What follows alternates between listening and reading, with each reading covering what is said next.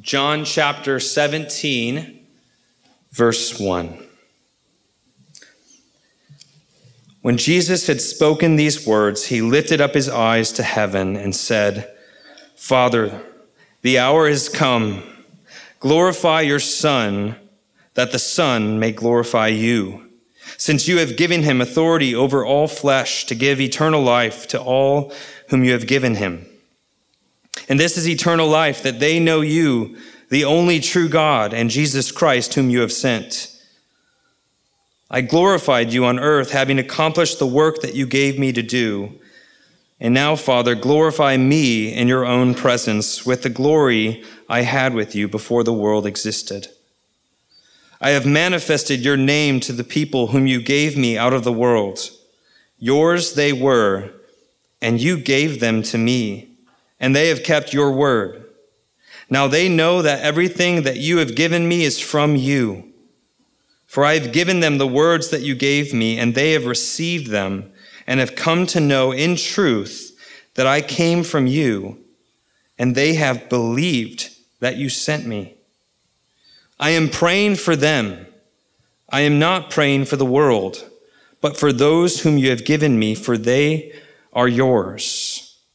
All mine are yours, and yours are mine, and I am glorified in them. And I am no longer in the world, but they are in the world. And I am coming to you. Holy Father, keep them in your name, which you have given me, that they may be one even as we are one. While I was with them, I kept them in your name, which you have given me. I have guarded them, and not one of them has been lost except the son of destruction, that the scripture might be fulfilled. But now I am coming to you, and these things I speak in the world, that they may have my joy fulfilled in themselves. I have given them your word, and the world has hated them because they are not of the world, just as I am not of the world. I do not ask that you take them out of the world, but that you keep them from the evil one. They are not of the world, just as I am not of the world. Sanctify them in the truth. Your word is truth. As you sent me into the world, so I have sent them into the world. And for their sake I consecrate myself, that they also may be sanctified in truth. I do not ask for these only, but also for those who will believe in me through their word, that they may all be one, just as you, Father, are in me and I in you, and that they also may be in us, so that the world may believe that you have sent me. The glory that you have given me, I have given to them, that they may be one, even as we are one. I in them, and you in me, that they may become perfectly one, so that the world may know that you sent me and love them, even as you love me. Father, I desire that they also, whom you have given me, may be with me where I am to see my glory that you have given me because you love me before the foundation of the world. O righteous Father, even though the world does not know you, I know you. And these know that you have sent me. I have made known to them your name, and I will continue to make it known, that the love with which you have loved me may be in them, and I in them. This is God's word. Let's pray.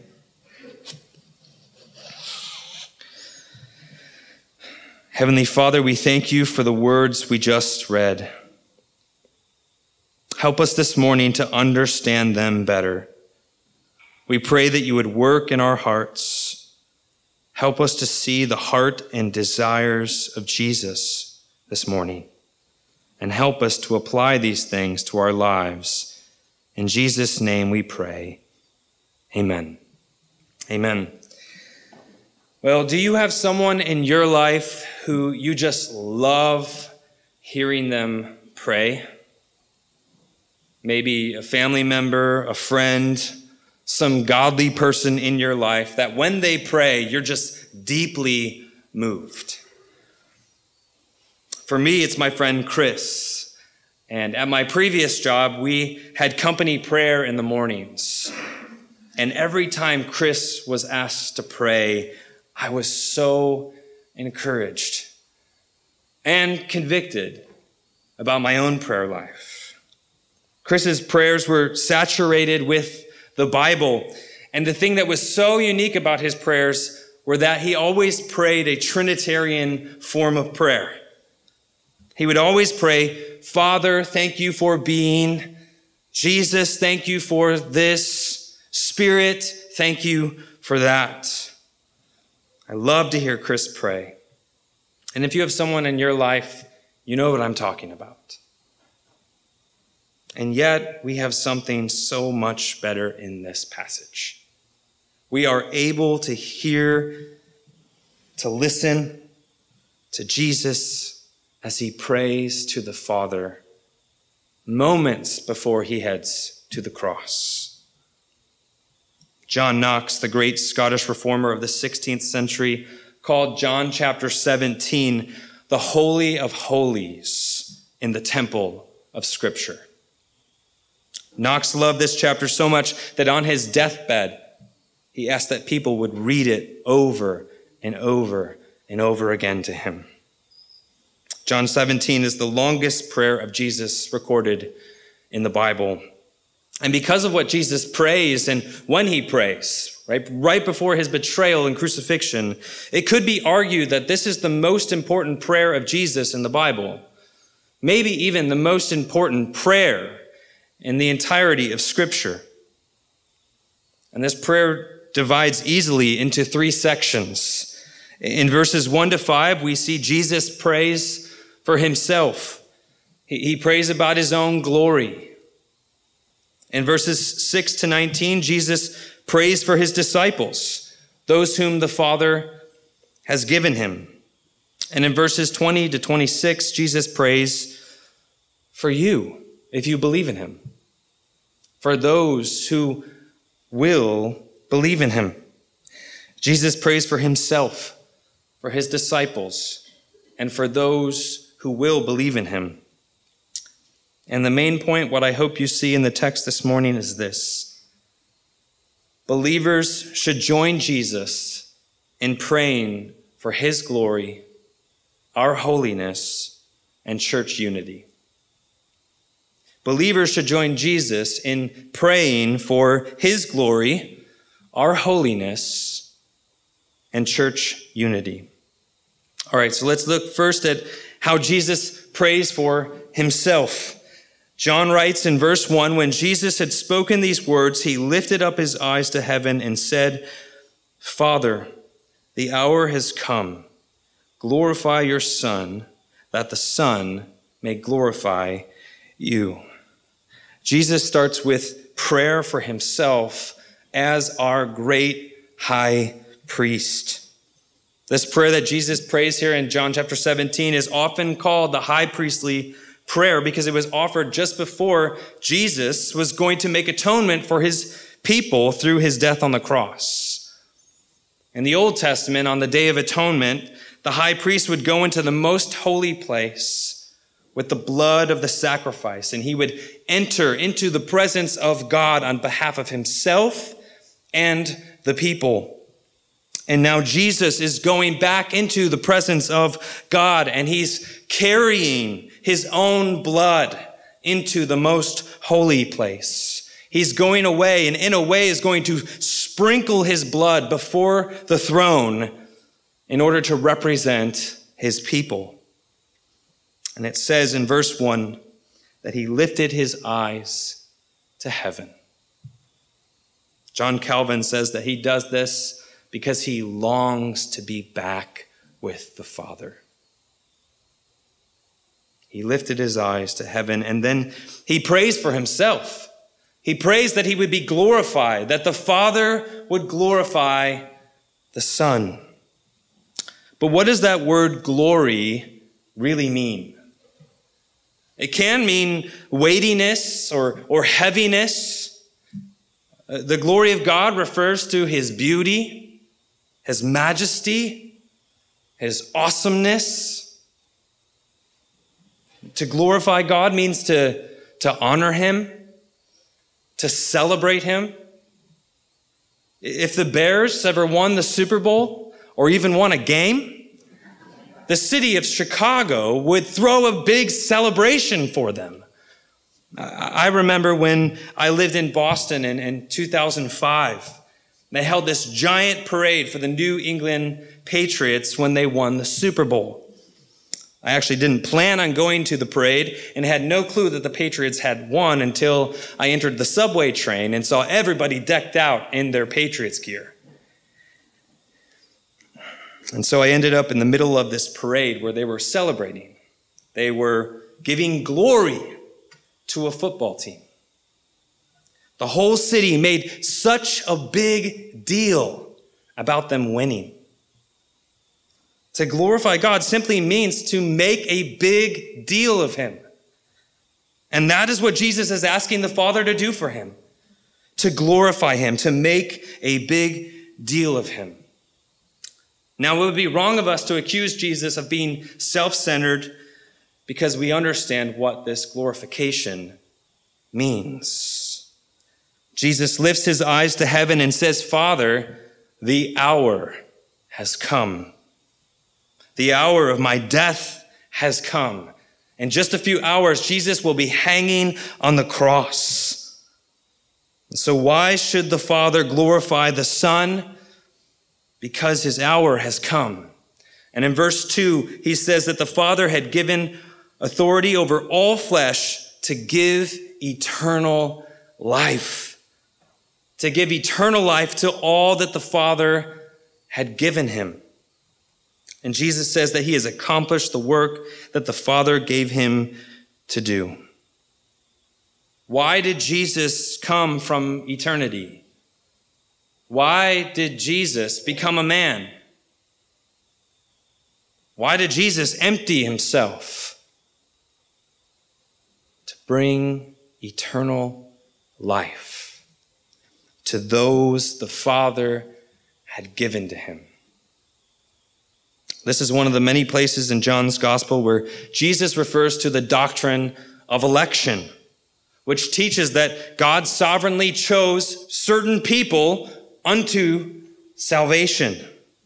There's this understanding in, in covenant theology that in eternity past, God the Father and God the Son and God the Spirit entered into a covenant with each other where the Father appointed the Son to do the work of redemption and appointed the Spirit to apply that work.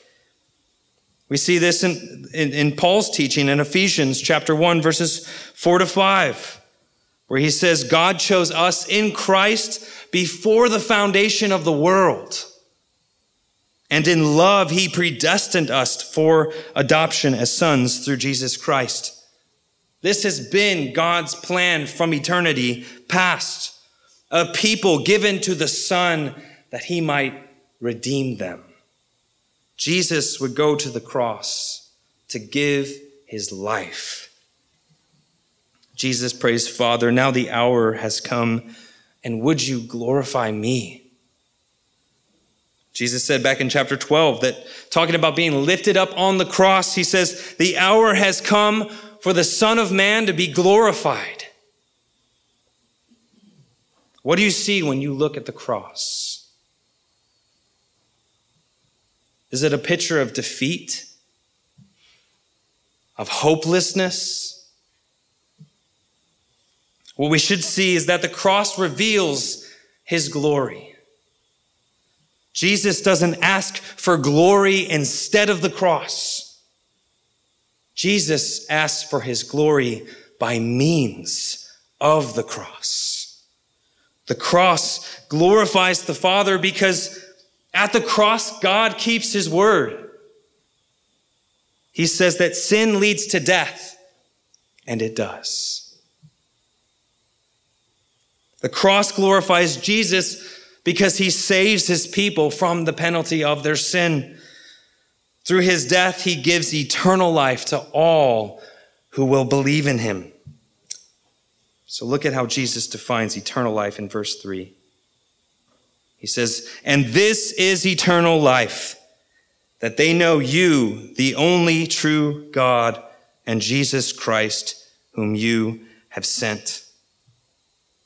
Eternal life is a new life a life that has relationship with God because of what Jesus has done. And Jesus says here that it's truly knowing God and truly knowing Jesus Christ whom he has sent. And then Jesus prays in verse 5 And now, Father, glorify me in your own presence with the glory that I had with you before the world existed. You remember how the Gospel of John starts? In the beginning was the Word, and the Word was with God, and the Word was God. Jesus Christ is the Word who was with God in the beginning before the world existed. And now Jesus is praying for the glory that he had before to be restored to him as he goes to the Father by way of the cross. Our greatest need in the church today is to look up and look away from ourselves and focus on the glory of Jesus Christ. It's all about the glory of Jesus. May we pray to the Lord and ask Him to help us bring glory to Jesus. Jesus prays for Himself, and then in verse 6, He prays for His disciples. I have manifested your name to the people whom you gave me out of the world. Yours they were and you gave them to me, and they have kept your word. Now they know that everything that you have given me is from you, for I have given them the words that you gave me, and they have received them and have come to know in truth that I came from you, and they have believed that you sent me. Jesus prays specifically for the 11 disciples here. He says that he has manifested the Father's name to them. He has revealed the Father, who he is and what he's like. He had lived in such a way that those who saw him saw the Father. And then he describes the disciples as those who have kept God's word. Those who have received and come to know in truth that Jesus came from God, that they believed. And that description may sound strange to some of us. Because most times we read in the Gospels, the disciples are constantly not getting it and thinking of themselves. But Jesus, in his prayer to his Father, describes them as keeping his word, as knowing and believing. And if we think about it in comparison to everyone else, they did. Their obedience was imperfect, but it was real. And who is with Jesus on the night he's about to be betrayed and go to the cross? These men. They stuck with him, except for Judas, who never truly believed who betrays Jesus, as the scriptures foretold. But imagine how encouraging it must have been for the disciples to hear Jesus pray these words to the Father about them. Jesus says these things knowing that Peter will deny him three times. Jesus says these things knowing that all the disciples are going to flee and leave him alone. Jesus prays for these men whom he loved. He knows what's coming, and he has told them that the world is going to hate them and that there would be a temptation to go back. And so Jesus prays three things for his disciples here that God would keep them, that God would separate them, and that God would sanctify them. Look at verse 9. I am praying for them I am not praying for the world, but for those whom you have given me, for they are yours. All mine are yours, and yours are mine, and I am glorified in them. And I am no longer in the world, but they are in the world, and I am coming to you. Holy Father, keep them in your name, which you have given me, that they may be one even as we are one. While I was with them, I kept them in your name, which you have given me. I have guarded them, and not one of them has been lost except the son of destruction, that the scripture might be fulfilled. Jesus makes clear here that he is only praying for the disciples and not for the world. And he asks the Father to keep them in his name. He's leaving, and in a sense, he's no longer in the world. He's, he's going away, but they're staying. And so he prays, keep them in your name. Keep them loyal to you. Keep them in the love of God. Preserve them. And the only reason they don't fall away is because God the Father answers Jesus' prayer. Back in John chapter 10, Jesus says, speaking of his sheep, those who will believe in him, he says, My Father who has given them to me is greater than all, and no one is able to snatch them out of the Father's hand. Only the power of the Father could sustain and preserve these men, especially with what was about to happen to them. The Father keeps us and Jesus prays for this. And then in verse 13, he says, But now I am coming to you, and these things I speak in the world, that they may have my joy fulfilled in themselves. Jesus says that he speaks these things in order that the disciples would be filled with joy.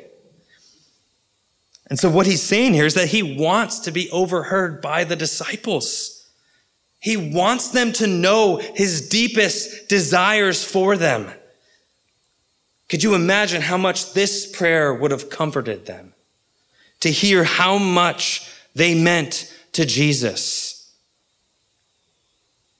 That the words, the last things Jesus said before he went to the cross was that God would protect them and preserve them and keep them.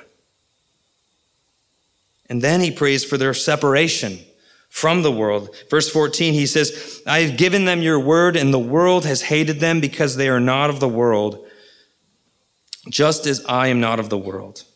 I do not ask that you take them out of the world, but that you keep them from the evil one. They are not of the world, just as I am not of the world. Notice Jesus says that the disciples are not of the world because he has given them the Father's word.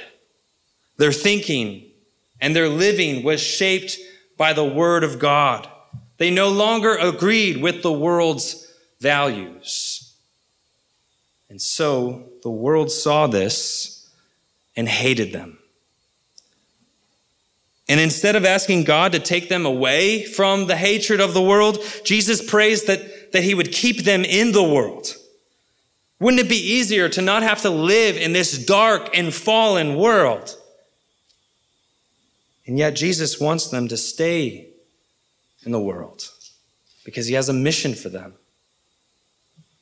He prays that they wouldn't be taken out of the world, but that the Father would protect them from the evil one. He's going to the cross to break the power of sin and defeat Satan, and yet they would still be tempted to lose sight of why they remained in the world. And that temptation still exists today.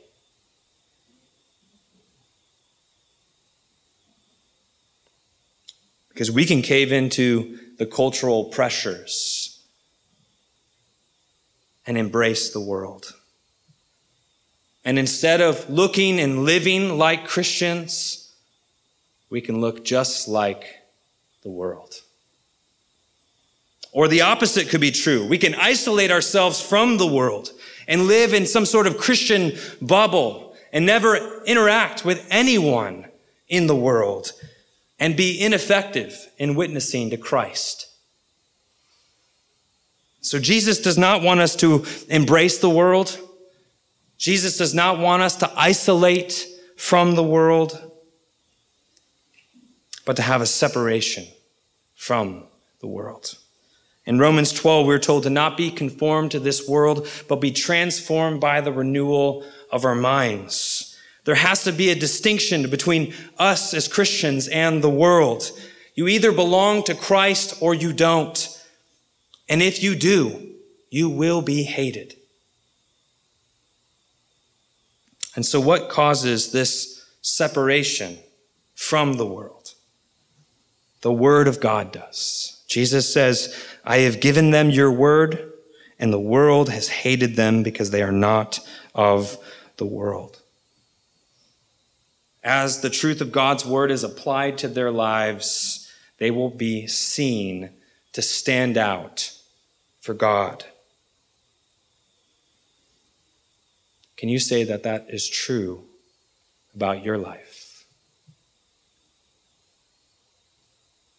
If I'm not living a separated life, it means that I am not abiding in the Word of God.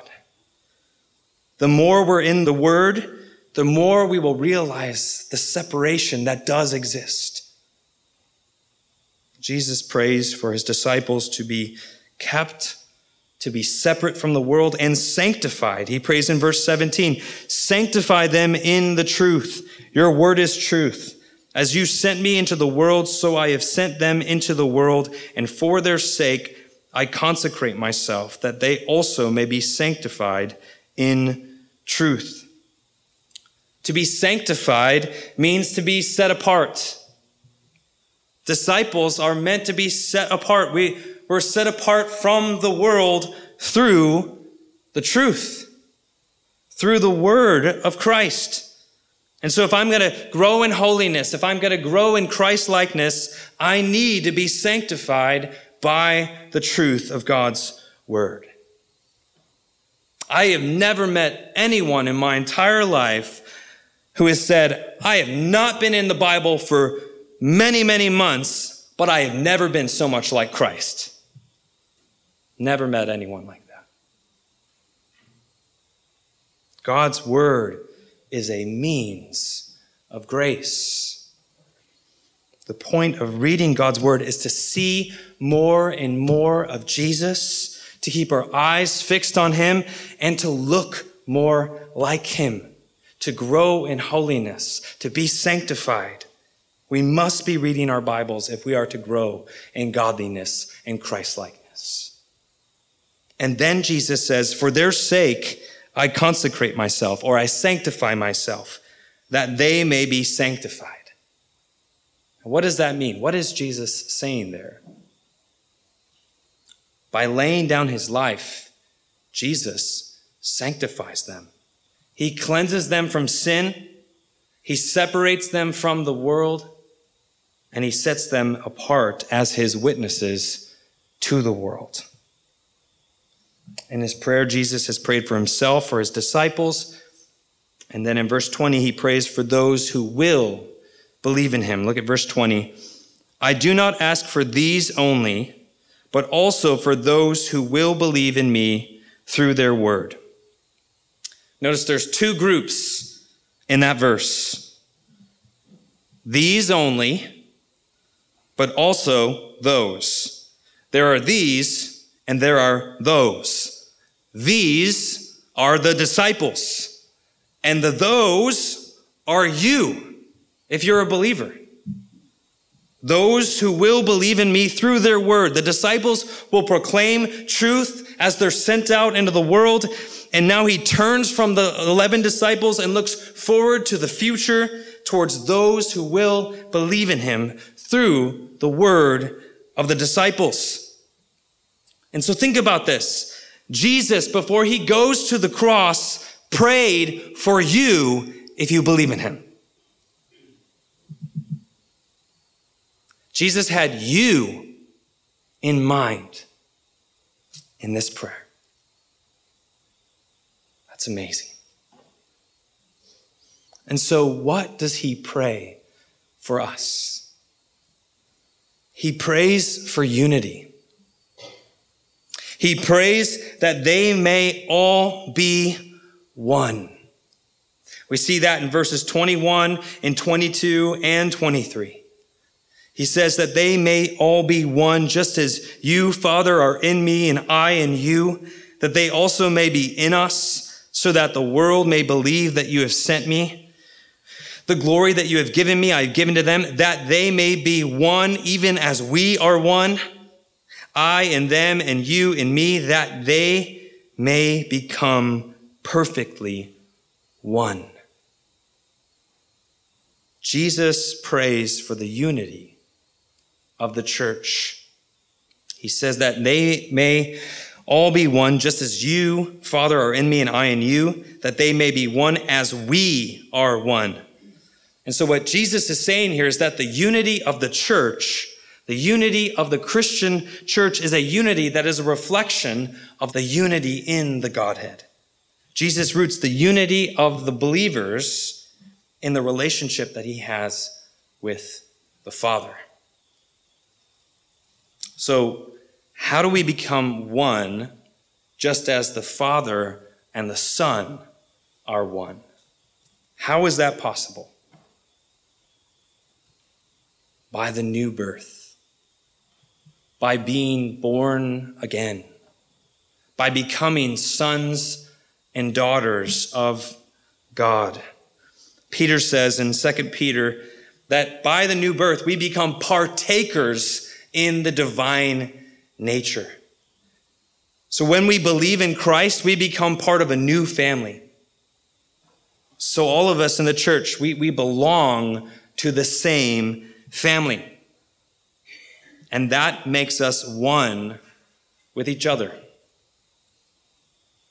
We belong to one another. We are united to one another. The Father in us and the Son in us. And so it is Christ who unites us. This unity that Jesus is talking about is totally dependent on God. And it's beautiful because even though we are different in nationality and in skin color and in age and in education and social backgrounds and so much more, we are one in Christ. And the result of that is that the differences only serve to highlight the beauty of the unity that we have in Him. And our unity will grow deeper and deeper as we follow Jesus more closely. One of my favorite preachers, Eric Alexander, gives this great illustration of this. He says, If you have a shepherd in the middle of a field and the sheep are scattered all around, and the shepherd stands in the middle of the field and he calls the sheep to come to him. The sheep cannot come nearer to the shepherd without coming nearer to each other.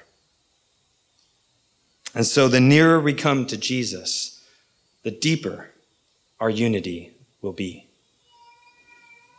Now, the unity that we're talking about here is the unity that comes from being sanctified in the truth. And so it's not a unity that is separated from truth. This unity is grounded in the apostolic message. This unity is grounded in the gospel. The Son who was crucified for sinners, who made full atonement for his people, who satisfied God's wrath, that he had forgiven all the, the sins of his people by his blood, and that we are saved by trusting in Him alone for salvation. This is the central doctrine that unites all believers. And so, what is Jesus' goal for this unity? Why does he pray for our unity in the church? So that lost people in the world believe. Our unity is one of the greatest evangelistic tools. At what Jesus says in the second half uh, of verse 23. This unity exists in the church so that the world may know that you sent me and love them even as you love me. How is the world brought to faith? through the unity of believers, through our oneness in Christ. The loving fellowship of a church that is united demonstrates to the world that the gospel is true.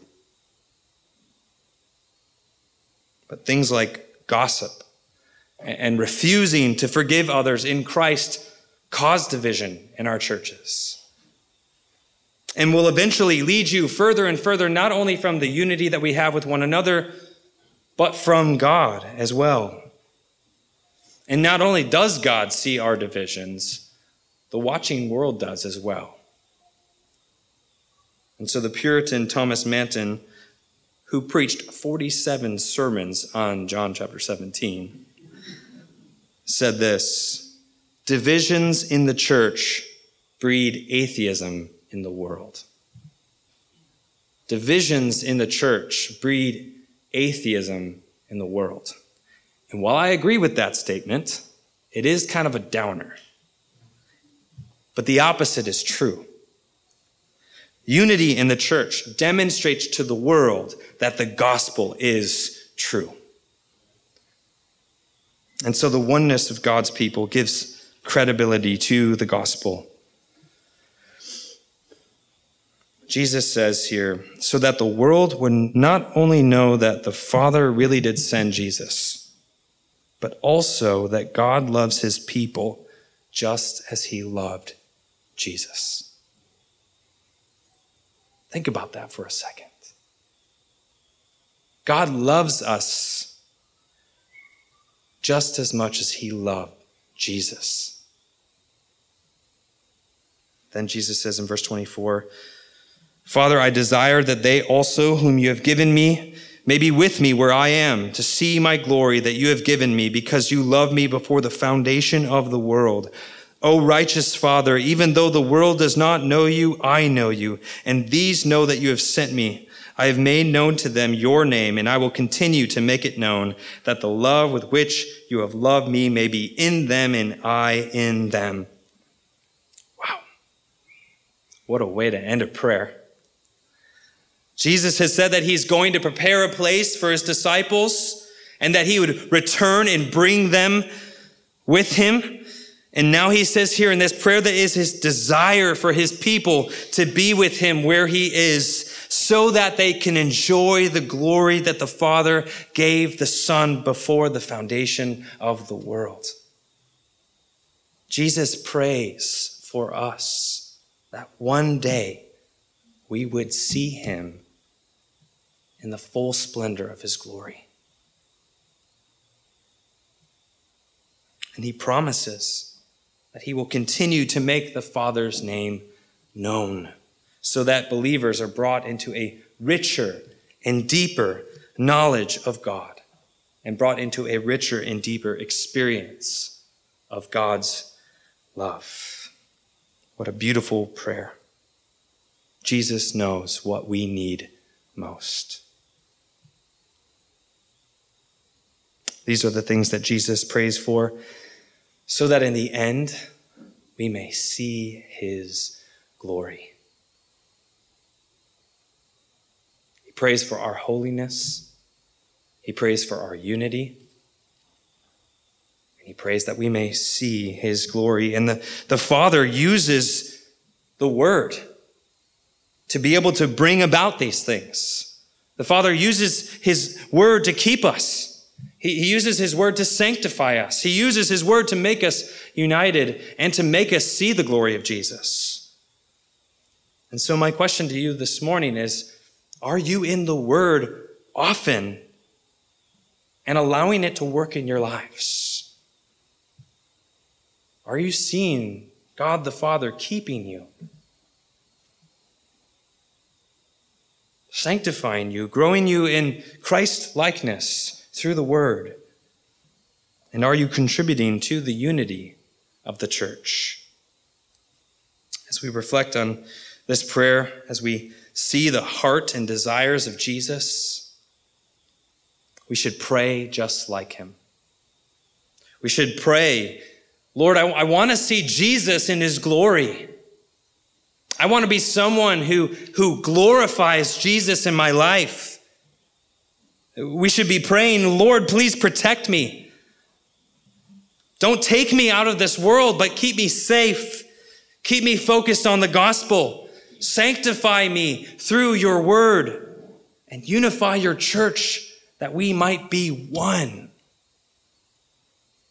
Believers should join Jesus in praying for his glory, our holiness, and church unity. Let's pray. Father in heaven, we pray in the name of Jesus, by the power of the Spirit, that you would glorify your name. And we ask that you would keep us and preserve us. Keep us in your love. Keep us from sin. Keep us from the world, the flesh, and the evil one. Separate us from the world and sanctify us by the truth and unify your people so that some in the world would come to believe in Jesus. Would you do these things in us and through us for your glory and our joy? We pray in Jesus' name. Amen.